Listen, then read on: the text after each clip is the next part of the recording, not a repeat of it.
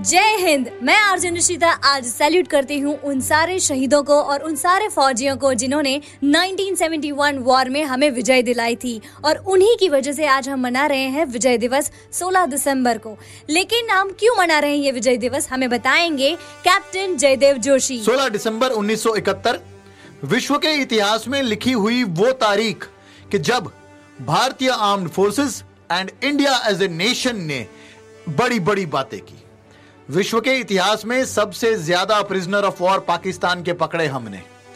पहली बार किसी देश के दो टुकड़े इस तरीके से हुए, पाकिस्तान टूटा, बांग्लादेश बना। इंडियन आर्मी ने एम्फीबियस ऑपरेशंस किए।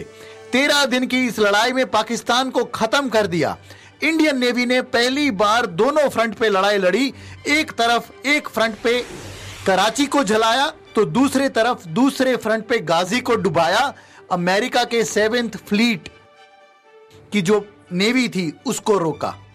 और ऐसी कई सारी चीज़ें जो स्वर्णिम विजय दिलाने वाली थी, ये हुई थी। और इसी के ऑनर में 16 दिसंबर को हम मनाते हैं एज द विजय दिवस एब्सोल्युटली और क्या आपको ये बातें सुनकर आपके अंदर भी जोश और जज्बा जाग चुका है डिफेंस ज्वाइन करने का?